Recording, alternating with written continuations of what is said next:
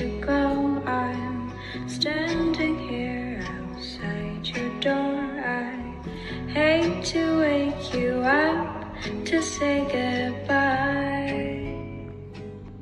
Xin chào các bạn đã quay trở lại với chuyện về những mảnh ghép cùng Éo, tập số 18 và chủ đề của ngày hôm nay đó chính là bệnh im. Chúng ta thường nghe, im lặng là vàng, nhưng mà có khi nào các bạn thấy ai đó im lặng quá nhiều và đang lạm dụng từ im lặng hay không? Ví dụ như khi ở trong công việc đi, thì chúng ta thường im lặng khi được giao một vấn đề gì đó, dù bạn có biết hay không, bạn cũng không hỏi, bạn chỉ im lặng và làm.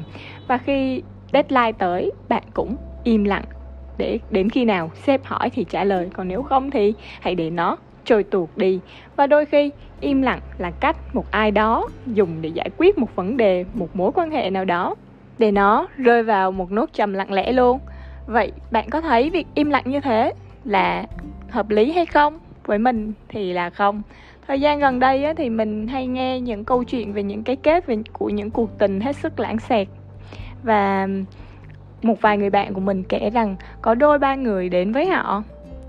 Và thời gian đầu thì rất là vui vẻ rất là cởi mở rất là tâm huyết với mối quan hệ đó. Nhưng mà một thời gian sau được đôi ba lần thì mọi thứ trở nên khác biệt hoàn toàn, họ im lặng và biến mất.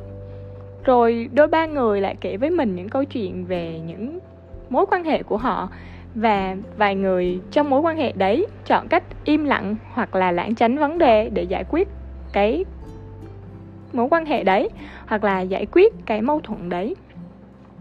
Mà lạ lùng thay là mấy đứa như mình thì lại hay đi giỏi làm quân sư cho cái giới có bồ hoặc là những cái mối quan hệ phức tạp.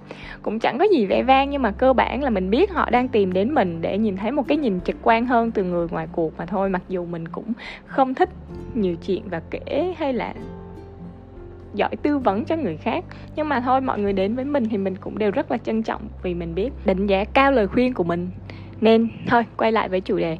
Thì bạn có hay gặp những cái trường hợp như thế không? Bắt đầu bằng say hai nhưng mà kết thúc lại là im lặng mình khá là thắc mắc về vấn đề này. Tại sao là mọi người lại chọn việc im lặng để kết thúc một mối quan hệ hoặc là im lặng để lãng tránh một vấn đề? Thì mình đã tiến hành khảo sát vài người bạn của mình và thu về một vài quan điểm cũng như là một vài lý do cho sự im lặng để kết thúc một mối quan hệ.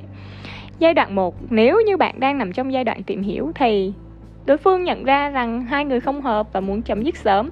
Nhưng mà thời điểm đó thì lại quá sớm để nói rằng chúng ta không hợp, kết thúc em nhé. Ừm, nghe như vậy thì lại hơi tự mãn đúng không? Nên là mình nghĩ đó là lý do tại sao mọi người lại chọn cách im lặng và rút lui thì đối phương cũng sẽ tự hiểu rằng ok chúng ta không hợp.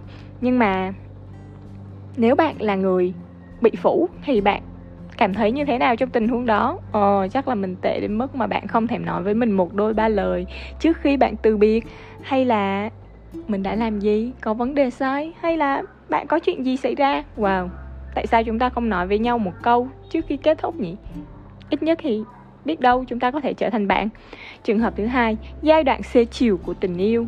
Nếu như bạn đã từng nghe những câu như, anh sẽ không bao giờ nói chia tay với em đâu, thì đúng vậy, họ sẽ chả bao giờ nói chia tay với bạn đâu, mà họ chỉ sẽ im lặng, lạnh nhạt cho đến khi nào bạn chán và tự nguyện chia tay thì thôi. Những trường hợp chia tay và kết thúc một mối quan hệ bất kỳ mà sử dụng biện pháp im lặng và biến mất gọi là ghosting. Nghiên cứu về những ghoster cũng chỉ ra rằng ghosting là hành động có hiệu ứng domino, tức là nếu bạn bị từ chối hay là bị đối tượng của mình mà mình đang tìm hiểu từ chối thì bạn sẽ có xu hướng ghosting trong mối quan hệ tiếp theo có nghĩa là bạn sẽ im lặng và biến mất dù bạn là nam hay nữ thì chắc cũng đôi ba lần gặp một vài ghoster trong đời mình rồi đúng không? Và chúng ta bắt đầu xem đó như là một việc bình thường. Vài lần đón đưa rồi thôi, ta dần quen và biến nó thành một luật bất thành văn cho việc kết thúc một mối quan hệ. Bạn suy nghĩ thế nào về ghosting?